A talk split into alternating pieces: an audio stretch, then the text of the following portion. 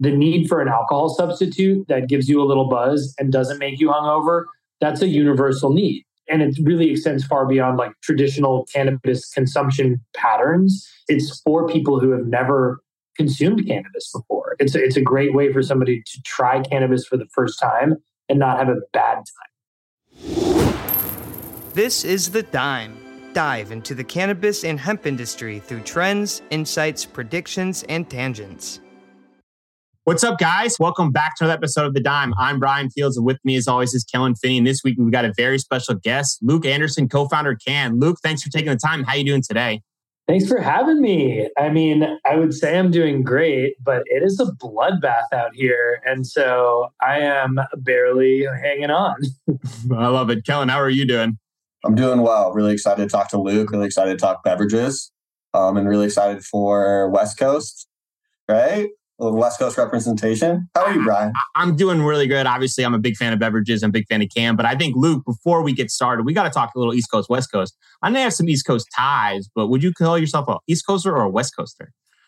I'm a Boston boy through and through. I spent 18 years of my life just like in and around Boston. And um, I went to college on the West Coast, probably done more of my professional career in LA and San Francisco, but I think there's something that I love about how mean everybody is to your face on the East Coast. And I, I miss that because on the West Coast, everyone's really nice to your face, but a lot happens behind your back. And um, ain't nobody in Boston have time for that.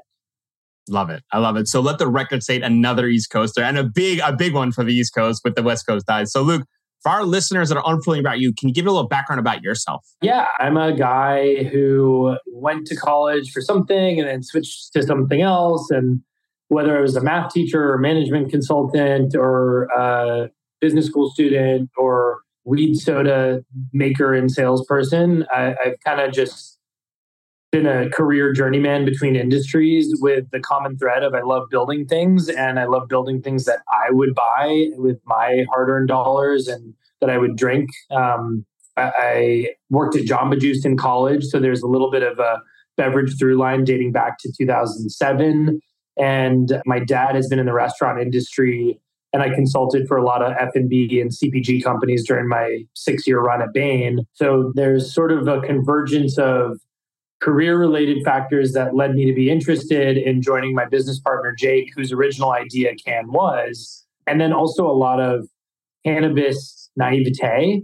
I was not a cannabis user at all, unless it was by accident. And, and that was like eating too much of a pot brownie or coughing too hard off of a bong rip I didn't know how to, to suck in and uh, needing to be escorted out of a party because I didn't know how to be high and talk to people that led me to this this sort of microdose THC beverage journey. The one other piece of the puzzle is I have historically been a very problematic alcohol drinker. I, I think, you know, in my mid 20s, that was especially bad. And I had my first two day long hangover when I was in my early 30s. And those of us who know what it's like to party too hard on a Saturday night and then feel it still on Monday morning know that unless you're really coasting, it can be really damaging to productivity and just general well being. So even though I wasn't an experienced cannabis user, I loved the idea of a drink that got you a little buzzed and didn't make you hungover the next day. And uh, in my mid 20s, I thought it was a ridiculous idea. And Jake, you know, when he talked about this, and he, to his credit, he really saw this as a category that should exist 10 years before it really did exist. And uh, I was on the other end of the table saying it was a silly idea because alcohol was enough of a problem for me. Why would I want to incorporate another drug? But everything in moderation, even moderation, it, it seems like cannabis has helped me personally drink half as much as I used to.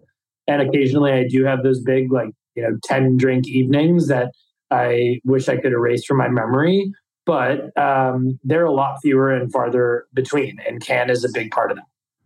I think that's so perfectly well said. And there's so many areas that I'm looking forward to diving in. But specifically for our East Coast listeners that are kind of new, what were those early days like for you with Cann and kind of getting the adoption of getting new users to try a product that maybe are a little more uncommon, right? Obviously, everyone talks about the flower being the most popular one, but beverages are kind of up and coming in some spaces. So, what are some of those challenges like in the early days? When I was at Bain, the management consulting firm in London, in the two years before I started Cann, I worked on a lot of projects helping big CPG companies behave more like startups. And the whole thesis behind that type of work was if you get a cross functional team of six to eight people in a room and you narrow the scope of what you're trying to do to one city, one SKU, and one retailer, and you just stay laser focused on that and just keep iterating and iterating until you figure out what works, you'll learn so much by keeping the scope narrow that you can accomplish more in three months on a $500,000 budget than a traditional company would in 18 months on a five to $10 million budget. And so we we deployed that same sort of uh, structure in Cann's early days and said, let's try to win with a six pack of this two milligram THC, three flavor multi pack, and then get MedMen on board in Los Angeles, particularly West LA, and then try to, with the least amount of money possible, see the sales just like keep happening. And it was a lot of sampling. It was a lot of standing on the street corner and begging somebody to buy the product. I, I think we traded $10 sweatshirts in exchange for a six pack that people actually bought from MedMen next door at our Abbot Kinney pop up as a way to drive volume for a couple of months. And in every conversation we had with somebody after trying the product and staying in touch with them over text message or email and learning about whether or not they would be more likely to buy it versus another cannabis product or buy it versus another alcohol product. We just kept sharpening our knowledge about at what price point, at, at what calorie count, at what sugar content would we be needing to deliver a product for a customer to spend their money and keep coming back.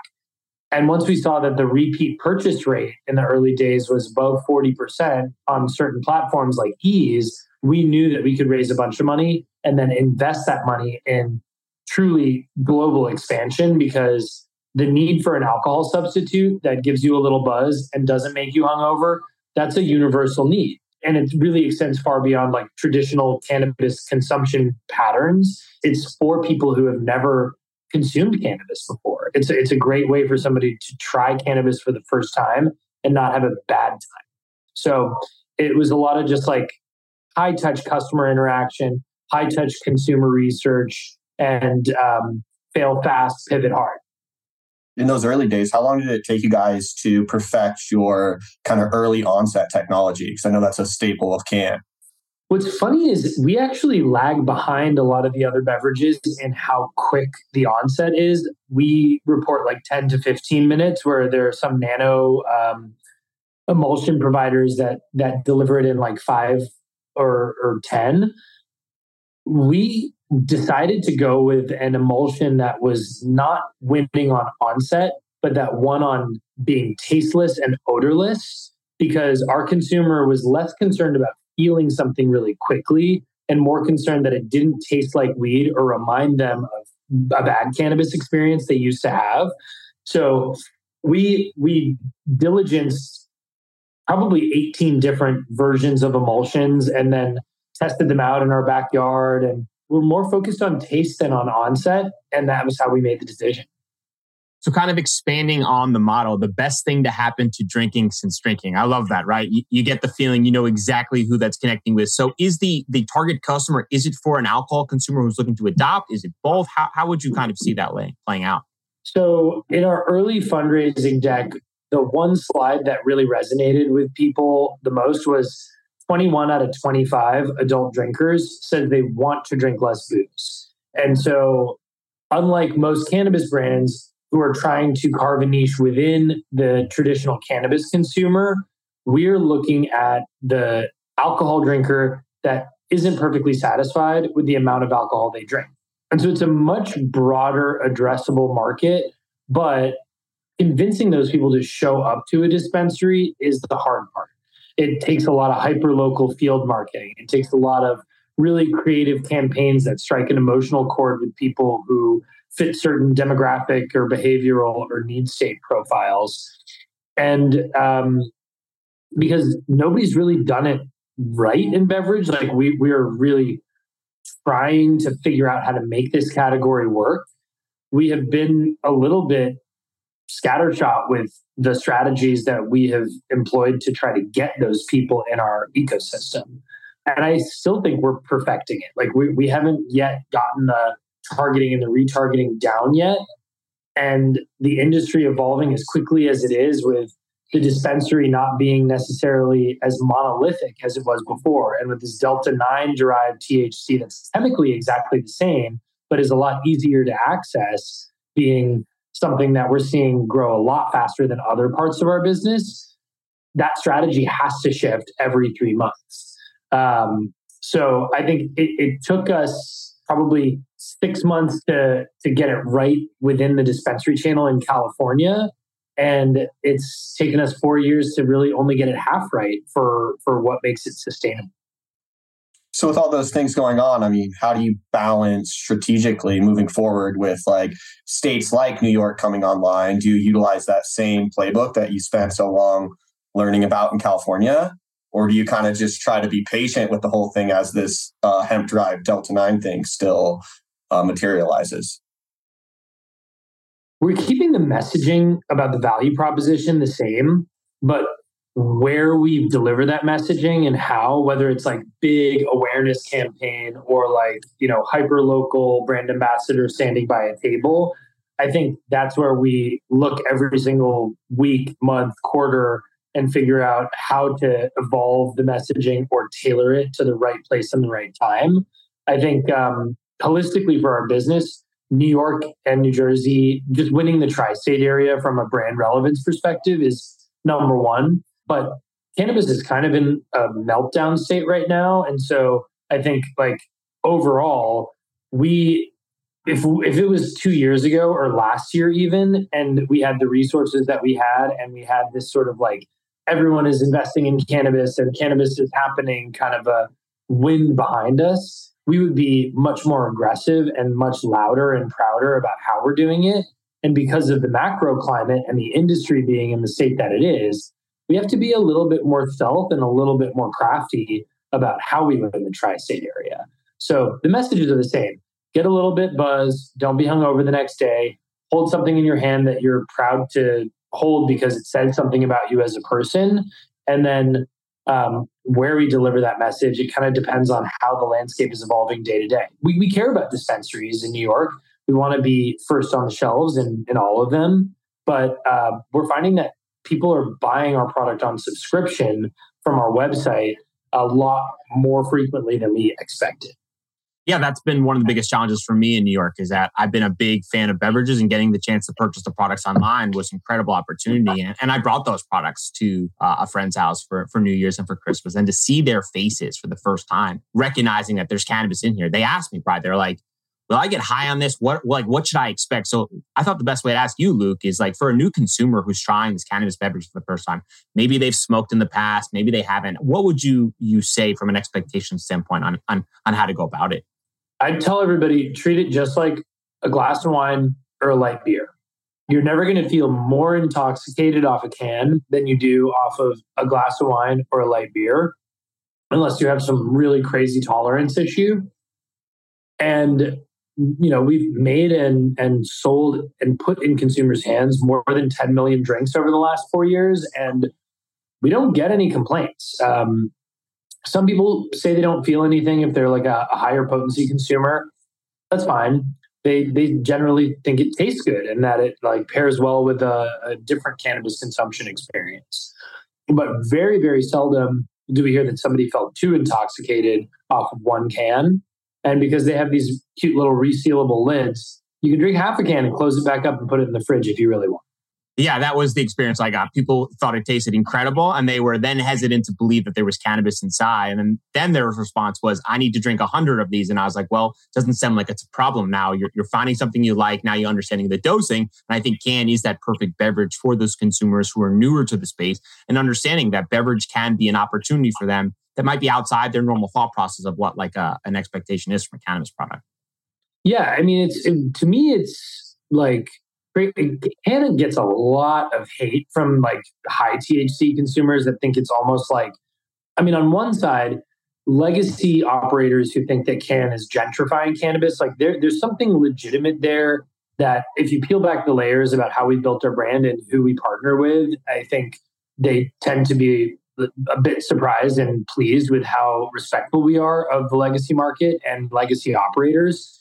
But the people who are just like, this product shouldn't exist and it sucks because it doesn't get you as high and like, what bad value for your money? I have two answers. Like, one is we don't all drink Everclear. Everclear is the cheapest per ounce of alcohol. And if we want it to be as cost conscious as the, the cannabis consumers that complain about Cann want to be on a per ounce of alcohol basis, then like White Claw shouldn't exist because White Claw is a lot more expensive per ounce of alcohol. And yet it has a much higher market share of overall alcohol sales than Everclear does. And then the second thing is like, I don't want to buy women's lingerie uh, it doesn't mean that like I don't think Victoria's Secret should exist. Like I think it's a legitimate store and a legitimate brand and a legitimate business for women who are looking for lingerie. I'm not the target consumer, but I'm not going to like go on blast and be like, I like my underwear to have longer legs. Like it's just, okay, don't shop there. and, and if I go into Walmart, like I'm not going to go into the toddlers clothing section because I don't have a baby. But it's not like I don't think that babies' clothes should exist because there are a lot of people out there that do have babies. So I, I understand from the perspective of someone who likes to smoke weed and get really high why Cann might feel like a really expensive way to do that. But it's for somebody who's trying to drink a little less booze, be a little healthier, and and really I think that's that's the lane it should stay in. It's also for the individual who's looking to consume cannabis and not smoke. You know what I mean? Like there's a the healthiest way to probably ingest something is through the stomach. You know what I mean? Not through the lungs. Yes, and beverages, even though we're a little bit slower on onset, the fact that you can absorb some of it sublingually before it even gets to the stomach, it's healthier for people who are told by their doctors like you have to stop drinking alcohol because it's bad for you and it's the exact same behavior. So you know a 70 year old in florida can take it on the golf course and just pop it in the cup holder. It's it's really great for them. Um, but for somebody who is trying to wean themselves off inhalables uh, and maybe the edible like waiting time just makes it a little more difficult for them to reliably predict how high they get Cann is a, a very buildable buzz and whether it's a two milligram or a five milligram, you can kind of ladder up um, pretty effectively. And then, you know, we we launched a sub brand that does 20 to 100 milligram strength products um, called Thunder and Lightning.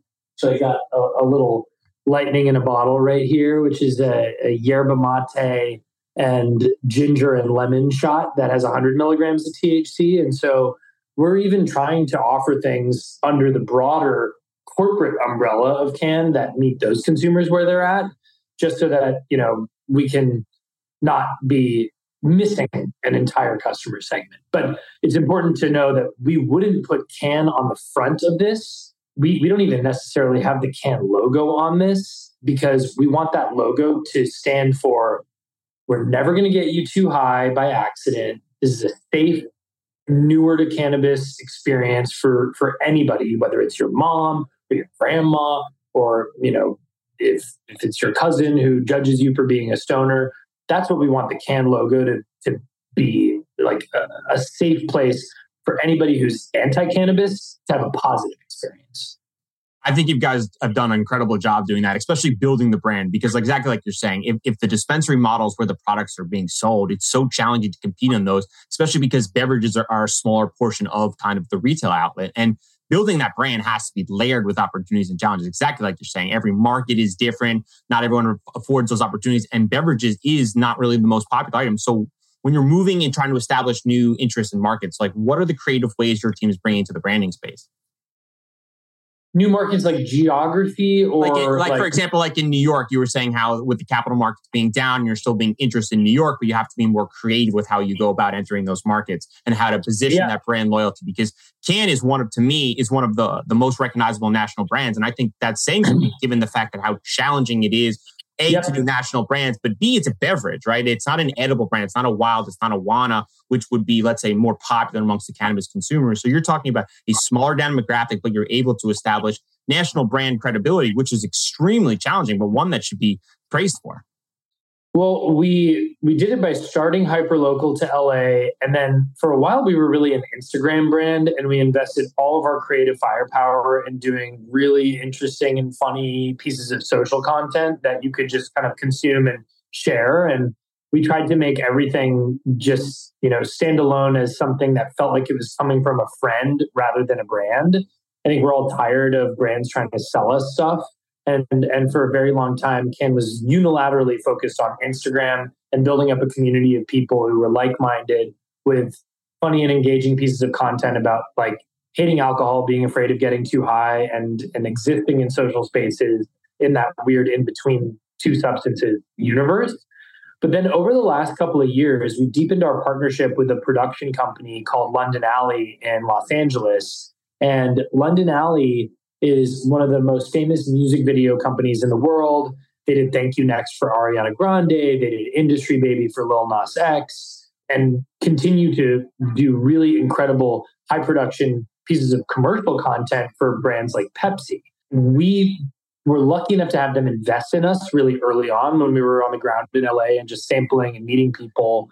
And uh, as of this year, we've formed such a deep partnership that we actually merged our media business with their um, production business. And now Cann has the ability to deliver on really cool, culturally relevant storytelling moments by integrating with the product into a music video or into a an other brand's uh, you know commercial the same way that you would watch a movie and you would see someone pull open a drawer and there's a Smirnoff bottle, or if you're, you know, doing a, a, a, commercial for one brand, you may see somebody wearing an item of clothing from another brand, or you know, if it's not a beverage commercial, maybe someone's drinking a Coke. I think um, you're going to see Cann pop up globally in ways that are hard to avoid this year, probably more often than it has in in previous years, but in more organic and strategic ways while we invest a lot of our resources and money and, and human capital in on the ground relationship building in New York specifically, so that that global brand awareness that we've invested a lot of, of storytelling firepower in translates into local customer loyalty. And I mean customers as in dispensaries and stores and also consumers as in, you know, people sitting at their apartment and just wanting to sip on one while watching a movie.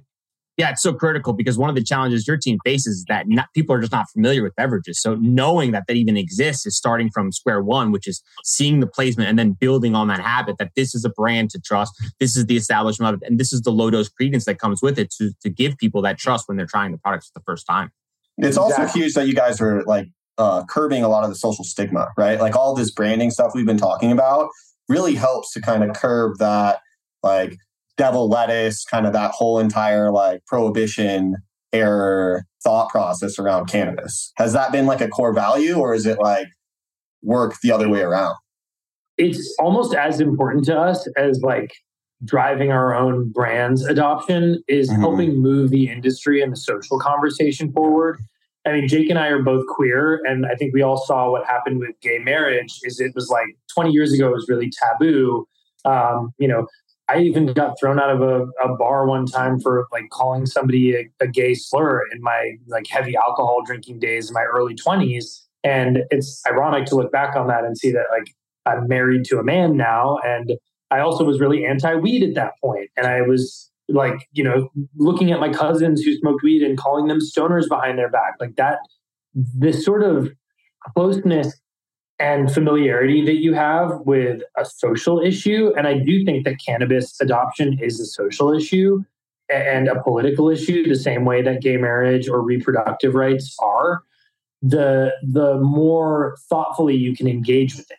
But there's just so many people. Like I think you know, uh, by some stats, like eighty percent plus of American adults like don't have a touch point with cannabis in a given year and and so they're much more likely to have an uninformed opinion about it or think that CBD is like low strength weed and, and so we're fighting to try and clarify a that cannabis is just as legitimate as alcohol if not more and b low doses of cannabis should be broadly accessible to everybody because they are not dangerous. And if people substituted prescription medication or alcohol with a low dose cannabis product, we'd probably all be a lot happier and healthier, like just, you know, as a society. And so we understand that it's really expensive to take on this entire burden of marketing for the beverage category. But we see this as like a, we want to be a friend to everybody in the industry because if we get more people pro cannabis, period, and pro cannabis for the right reasons with the right social justice policies related to expungement and you know fair access to capital for black and brown cannabis entrepreneurs and for legacy operators to have legitimacy in the eyes of corporate cannabis then everybody wins how many canned beverages should one expect to consume? I know with drinking, right, you were saying 10 plus drinks. What would you say from an estimate standpoint? So to give you an example, I had five or six, I think on New Year's, and I was starting to feel good. And then I started to hesitate. Is this one of those curves where it kind of uh, accelerates up like that or it kind of plateaus? So Luke, what's your thought process on, on how many to consume if you're, uh, let's say, a novice cannabis user and just looking to see where those limits are? Ah, man, it's um I never want to recommend that somebody consume too much because I don't want to be responsible for somebody's bad cancer. sure, that's I know I set you up for a tough one. I have I have had 10 Hi Boys. Like I, have I've had 50 milligrams of THC from a beverage during a dry January two years ago, and I was not out of control. I was glued to my couch and I was eating Cheetos. But I think when I talk to somebody who's a novice cannabis user I say start with one and check in with yourself after 30 minutes, which is sort of how I think a responsible alcohol drinker thinks about like going to a bar and, you know, whether it's like one drink an hour or one drink every 30 minutes over the course of three or four hours somewhere, you know, with alcohol, you have this language of I'm tipsy, I'm, or no, I'm buzzed. You started sober, then you go on buzz, then you go on tipsy, then you go on drunk, then you're this, browned out and blacked out. But like this, this kind of like gradient of alcohol intoxication, we know how to talk about that. We do not know how to talk about that with cannabis yet. It's like you're high or you're not. And for me, I describe like one can as as if you're buzzed and like two cans as if you're tipsy and then three cans as if you're drunk and you probably want to be careful before having cans four, five, and six because you could be at risk of being, you know, comatose and not wanting to socialize. But it's a lot better than being blackout and like driving a car into a tree. Yeah, 100%. I think that's the type of scale where I think people are, are going to need to figure out on their own. And that's going to take more experience, more opportunities with it. And one of the things that I'm concerned about, and I'm wondering what your perspective is, is the mixing of canned beverages and then alcohol, because obviously people are, are, are interested in, in kind of one or the other. Do you see that as a problem, solution? How do you see that going forward? We actually did a marketing campaign in partnership with Kate Hudson's vodka company uh, over a year ago where we just straight up encouraged people to do what she was doing. And she was like, I'm going to just pour a shot of vodka in my cranberry sage can and call it like a, you know, cute little holiday cocktail. I mean, we can't officially endorse that as a brand. Like, there's some legal risk with encouraging people to mix cannabis and alcohol. But what I will say is, people everywhere, Cann drinkers everywhere report that they are moderating their alcohol consumption successfully because of Cann. Like I'm drinking half as much as I used to. And some of them are replacing alcohol with Cann for entire days or weeks or months at a time. But most people are actually alternating their beverages. Like I'm having a cocktail and then, oh, I'm going to take a break from the, the booze and I'm going to have a can instead. And it kind of mellows me out and it prevents me from getting drunker than I want to get.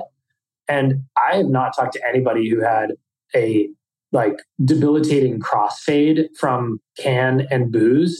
And I think it's because this sort of idea of being crossfaded, that's like if you smoke an entire joint and you're drinking, you know, shots. But a joint is like 50 cans. And so I think uh, the risk is just a hell of a lot lower. Yeah, and most users, I think, like that go to a party, most cannabis users, that is, like they go to a party, they'll have a couple drinks and they'll go out back and maybe take a couple rips off a joint with some friends. You know what I mean? So they're already kind of go hand in hand when you're socializing, anyways. Yeah, yeah. Partying in general is a risk. Even even sober people at parties are are at risk. It's it's chaos out there. Do you think one of the biggest challenges the cannabis industry has with beverages is that they're not able to tell the difference that the alcohol consumer is not kind of built into the total addressable market of what the potential could be? Yes, I, I think that's a fundamental issue. Cannabis industry pundits often think about the universe as people who are buying cannabis from dispensaries today.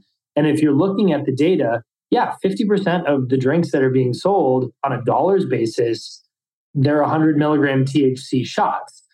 I think it's because we're really early and the people who are walking the dispensary floor are much more likely to need 100 milligrams of THC at an approachable price point. But we have always looked at the universe as just like people on the earth and and we're trying to figure out, you know, if you stop 10 people on the street in New York City and you said like do you want to drink less booze? 8 out of 10 would say yes. And if you stopped the t- same 10 people on the street or you ask them a follow-up question and said are you a cannabis user? More than 50% of them would say no. And that i think is where the cannabis industry is really missing the point is how do we figure out how to educate those people and get them to be interested in cannabis? Because i tell you what we would not have the capital markets in the place that they were if the big cannabis players really made outsized investments in products like Cann that were helpful to recruit people into the cannabis world away from the alcohol world. I think that's so perfectly well said. And the example that I've given is that when you go to a backyard barbecue, everyone usually brings a, like a six pack of beer. And those people there that are drinking beers maybe eight out of the 10, 10 of them don't consume cannabis by smoking. But if you have a cannabis beverage, it might enlighten them to opportunities because maybe they are interested in the product, but maybe they're anti smoking. I think those people are just not considered in those groups. And I think a lot of people on the internet, mainly on Twitter, get their, their hands up in the arms about cannabis beverages because I think for that same fact that they're not able to think about the, the landscape being the total earth, exactly like you said. So, slightly switching gears, what is one product that your team will never build? Ooh, um, man. I mean, if you asked me a year ago, I would say we would never make a cannabis beverage above five milligrams of THC, but we've started making them under different brand name. So I think that that's a boring answer. Is like we would never slap the Cann brand on anything that is more than five milligrams of THC because accidentally having 10 to 100 milligrams of THC as a first timer, that's enough to make you badmouth cannabis broadly for the rest of your life. And so we care a lot about that. I think uh, a product that we would never make is one that's artificial. Uh, I, I, come from a natural grocery background. I, I care a lot about ingredient integrity and heritage. We pick our lemons from a farm in Sicily because they taste better there. We pick our lavender from uh, a Swiss German flavor house because they care more about mouthfeel and making things taste less like bath products and more like herbs. And I think, you know, even our sweetener, like we use agave nectar from Mexico because it's just like rich and uncommon in beverage and it creates this very unique taste profile that feels a little bit sweeter than it is per calorie to me at least and i think we are moving past a world in which it's okay to have like electric blue and bright orange colored drinks because we care about what we're putting in our bodies. So uh, I think a product type that we would never make is is um, you know chemically fortified, artificial, heavy products. Any fears that the branding that you built with with Cann doesn't apply to this new product? Where for someone like myself who trusts the Cann brand might not be choosing this other product because I don't know the, the branding behind it? Any any fears there? Yeah, I mean, like this this hundred milligram drink here, like why would I ever want to you know buy something with this logo on it if I've never seen it before? Um, yeah, that is a fear. But with the same sort of ideology that we started Cann, we want to do as much like hyper focused experimentation and see how traction is just on the product before we really light any money on fire in trying to invest in the brand and the storytelling. And early indications from this stuff is that enough people are just seeing it on the shelf and they're like, oh, this looks cool. And then repurchasing it because it tastes good that I think we will start investing in that storytelling and having that brand take on a life of its own someday, someday soon, hopefully. Uh, but but yeah, it's a it's a very legitimate fear. Like we haven't built any brand other than Cann, and so who are we to put that out there and, and hope that it does well? Um, jury's still out, but signs point to it, it was probably a good bet. Uh, these products, you make more profit dollars off of them. The customer is more likely to be interested in them. It's not as hard of a sell. And as long as we differentiate in our value prop, and, and here it's like we're using really natural ingredients and it has caffeine in it. I love caffeine and THC together. To me, if even in advance of a brand being resonant with the consumer, people will buy something if it delivers on what they're looking for and being stoned and high energy like that's a use case that not very many people are doing super well so at least we're carving out a niche there and hopefully we'll be able to expand on that storytelling for the thunder and lightning brands this year do you guys notice a difference like in taste geographically speaking in terms of like products that move better in different regions yeah. In LA and New York, our more editorial flavors do super well. Um, like in LA, we had this cloudy apple rhubarb no added sugar, 10 milli, uh, sorry, 10 uh, calorie drink that was like a top, top seller for two months before we ran out. And when we offered a similar product in Illinois and Massachusetts, it kind of sat on the shelf.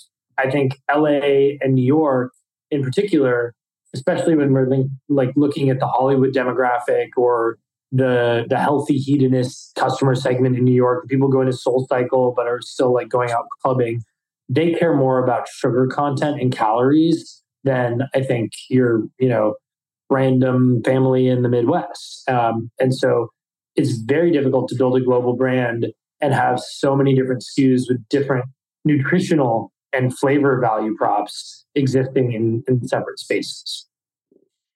Cannabis lounges, a an asset for the fight forward of adopting cannabis beverages. Huge asset. I just wish there were more of them that were just like edible and beverage focused because I think that there there is a lingering stigma around rooms filled with smoke and the cannabis smell. And I think edibles and beverages are really powerful because you don't necessarily have to deal with that. But it's very hard to make a, you know a, an on-premise lounge economically viable as a business without including the high volume flower category but I think that we'll we'll start to see more pop up. Like if you're seeing non-alcoholic booze shops pop up, eventually you will see like microdose only cannabis lounges that are like more for sober-ish people than for cannabis people. And I think those are going to be really interesting social spaces. My my business partner Jake, he's dreamed about what a non-alc bar club that allows you to microdose cannabis and psychedelics only could be like. And I think, you know, we're not that far off from seeing those pop up in places like Oregon and Colorado. I think, you know, Amsterdam was a really interesting V 1.0 social experiment, but it was so focused on like tripping balls and like, you know, smoking or eating a space cake that we didn't really get to see what the moderation version of that looked like. But I think we're, um, you know, five years away at, at, at most. Yeah, potentially. And I think it also helps with the adoption, right? If you can get a cannabis beverage in a bar and if it's on tap, I mean, it just helps with people seeing it and recognizing that it is part of normalization of the product. Yeah, exactly. What is the most misunderstood thing about your company? Oh, I mean, people say that we're like cocky and that we're like, you know, full of ourselves and we're like we're just trying to survive. Like, I, I, mean, most beverages, like, they really struggle to get off the ground. There have been huge companies that have invested hundreds of millions, if not billions of dollars in trying to do microdose THC beverage at scale and have really struggled. And we're an independent. Like, we're just like two gay dudes in LA that like tried to make a weed soda work and it's working. Like, be nice to us. um, I, I think like um, you have to pound your chest really hard and try to get the word out there about something when it doesn't exist. Otherwise, it doesn't exist, period. And, and we believe that everyone stands to gain so much when it exists that we're a little bit louder and a little bit more hard to miss when it comes to our marketing and some of the statements that we make. But it's in service of the industry's evolution. It's in service of like a public health and safety issue when it comes to alcohol and the harms that it does on you know families everywhere. Um, and so I think like if you just take a glimpse at Cann and you have your own biases about cannabis, you might think like, well, you know, that company is annoying. But we're just a, a, couple of dudes who tried to make a startup work and continuing to try to make a startup work. And so I think it, I'd encourage people to just peel back the layers of the brand and see how much heart and soul it has. Like we care a lot about marginalized communities because we know what it's like to be queer in business and be shut out of rooms or told we're not allowed to talk about our partners. And you know we've been called f bombs behind our backs um, if we appear too feminine in a pitch meeting. And and that kind of stuff sucks. But we're also still two white dudes who understand just how much privilege being a white dude in cannabis has afforded us and we're really thoughtful and intentional about how we build our brand around intersectional marginalized communities, specifically the ones that have been harmed by the war on drugs. And so I, I really feel like people sometimes misunderstand Cann as like it's a it's a Gwyneth Paltrow weed seltzer for rich moms in Beverly Hills. But and yes, like they do like our product, and Gwyneth is an investor, but I think um, our product is adored by a lot of people who struggle with like pill addiction and alcohol and at every income level of every demographic, of every age, of every gender identity and sexual orientation. And um, I think there's something really special about that. Uh, what is one concept you learned operating in the cannabis industry that would shock or surprise others? Sometimes you don't get paid. like it's like uh, in in business, you expect that if you do something, that people give you dollars for it. But in cannabis, the norm is like maybe. and so, you know, we've had people run off with a $100,000 and never come back. Like we've had dispensaries shut down and, and just like have to write off a lot of bad debt. Um, we've made really tough decisions to weather storms and trust that partners who haven't paid us in a year will eventually pay us. And I think there's something very, very cool about that when um, when we link arms with somebody who's in a financially tough position and say, "We'll wait for you," like we'll we we believe in you, but it makes it really hard to do business in cannabis because the the trust factor just isn't there, and a lot of professionals in food science and manufacturing and facility management and distribution and beverage period they're afraid to come to cannabis because it's just not a safe place to put your career yet and so you end up with a bunch of really unsophisticated operators who just don't know how to do basic things that in consumer packaged goods are just done like, you know, clockwork. And it creates a really structurally inefficient environment. And I think we're in one of those moments right now where that bubble has burst yet another time. But I think, you know, we should still look at that with a hopeful lens. Like when the tech bubble 1.0 or 2.0 bursts, it's not that the internet wasn't valuable. It's that we didn't need like a million GeoCities style websites um, and MySpace. It's like it, it's about figuring out like what people actually want to pay for and what people are actually using and enjoying. And and so I I'm still incredibly long on the near term of cannabis. I think we're going to see a really rapid turnaround in the next three to five years, and and the strong um, brands that that are delivering on something for consumers will survive it. Are there any assets, efforts, or strategies you wish people paid more attention to? I think um, Jake and I were taught how to do a lot of business analytics at Bain and Company, and we're really grateful for that education because they focus so much on consumer loyalty and whether or not somebody says six out of ten or eight out of ten or nine out of ten even those mean three completely different things. If you're answering a question like zero to 10, how likely would you be to recommend this product to somebody else? And I wish that people, before they put their products into the market or develop their dispensary concepts or whatever ancillary services they were providing, they applied that traditional, like, it's only worth doing something if people are going nuts for it, like nine and 10 out of 10 it, that's that's what Bain classifies as a promoter.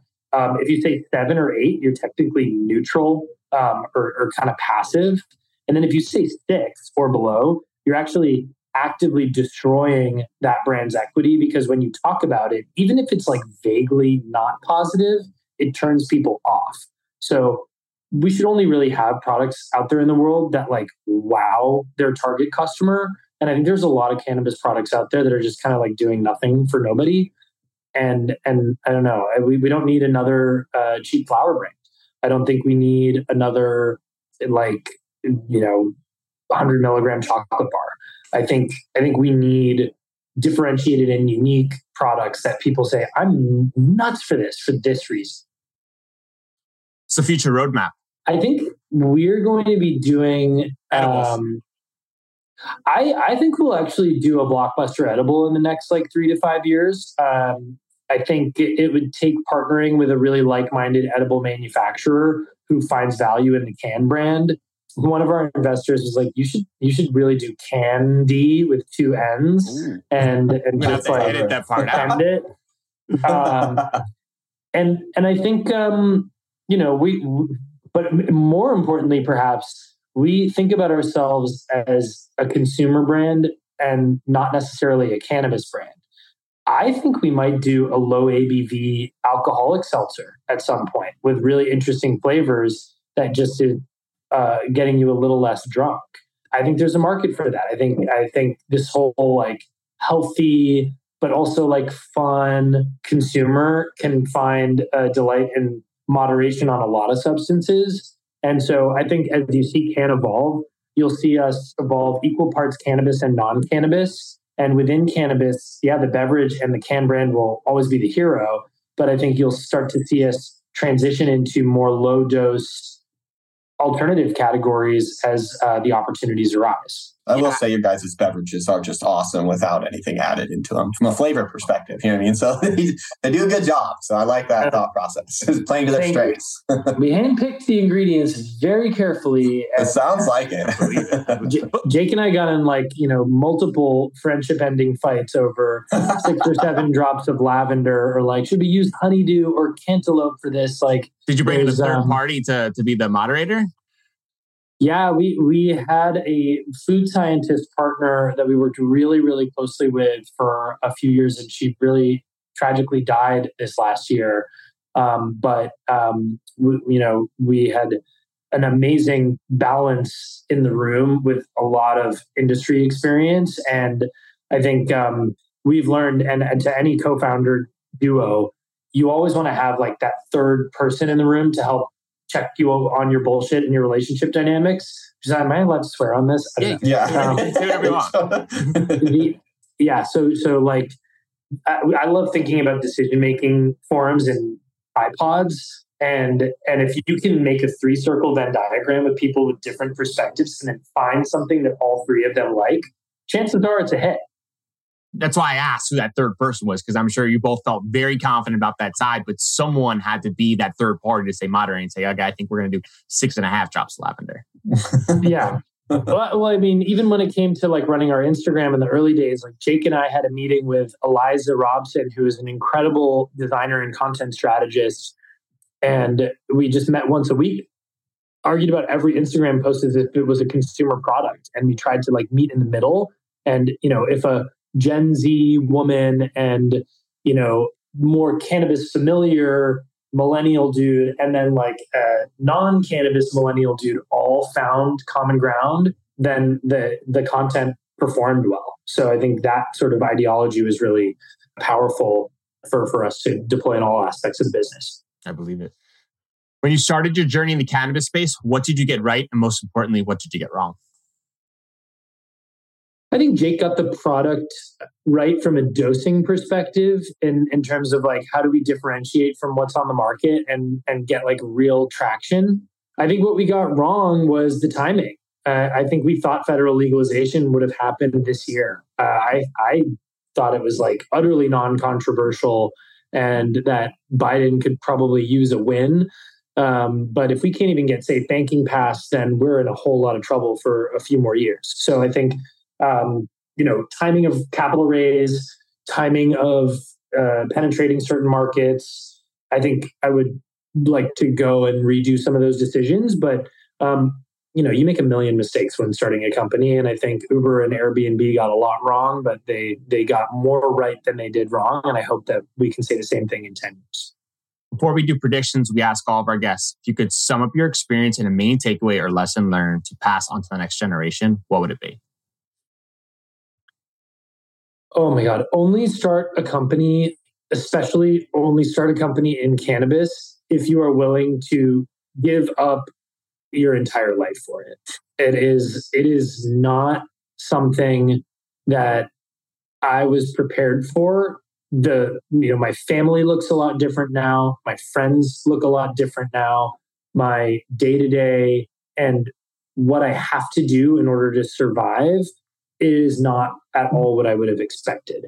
Um, and so I, I would I would second guess wow, this would be cool type of decision. And I would only do it if you're like, I could not live with myself if if um, if I didn't devote my life to this.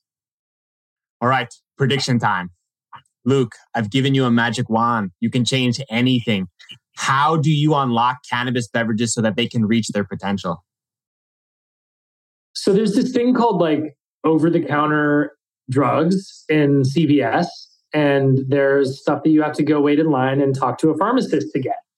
A lot of the times, the stronger stuff is in the back and the weaker stuff is in the front. In alcohol, there's beer and wine only establishments, and there are full bars. Cannabis needs to have a split where the lower dosage products that are not as dangerous are a lot more broadly accessible. And unfortunately, the first wave of that sort of split was CBD versus THC. But that's like saying LaCroix and White Claw are like, you know, two sides of the same coin. Like one has booze, one does not. And and so it's not about like the absence or presence of THC that makes something safe. It's the potency. So I think potency based regulation and allowing for, you know, liquor stores, on premise consumption places, convenience, grocery, like what we're seeing with the Delta 9 stuff in Minnesota, Texas, New York, like I think that should be just like a sweeping national regulation and it shouldn't be limited to derived from hemp. It should be based on like the scientific architecture of the product. And if we can get people on board with low dose cannabis being everywhere, there won't be so much stigma around like marijuana versus industrial hemp. Um, you know, cannabis is cannabis, THC is THC. It's Just call a spade a spade and regulated based on how strong it is. Kellen. Uh, I completely agree with Luke. Um, I think, I mean, like right now, you can't go buy 99% ethanol. We can buy 99% uh, THCA in a dispensary. Um, but I do think that the um, widespread adoption of cannabis beverages, like placing them next to alcohol in like your standard grocery store, I think is probably the um, easiest thing to change uh, culturally, at least. What do you think, Bryan? I think economies of scale are a real thing. And I think yeah, as inter- interstate commerce comes online and the price is able to come down because we're able to put all the manufacturing in one central location, I think that'll allow for other consumers who are maybe interested, but maybe more price conscious to try these products. And I think the first step is the ability to being direct to consumer. And I think what your team's doing is an incredible thing. And I think, you know, just putting the literally, like you said, the cannabis beverage on your back and pushing forward, I, I think is really important because I think the beverage category is is in the earliest stages for the cannabis industry and only expected to absolutely skyrocket as things continue.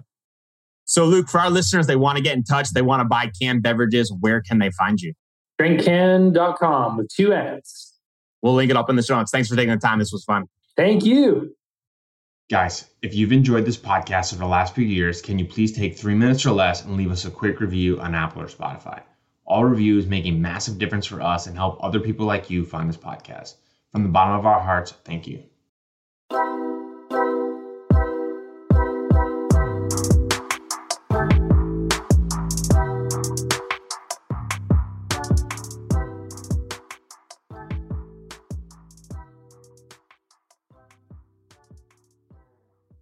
Thanks for listening to today's show.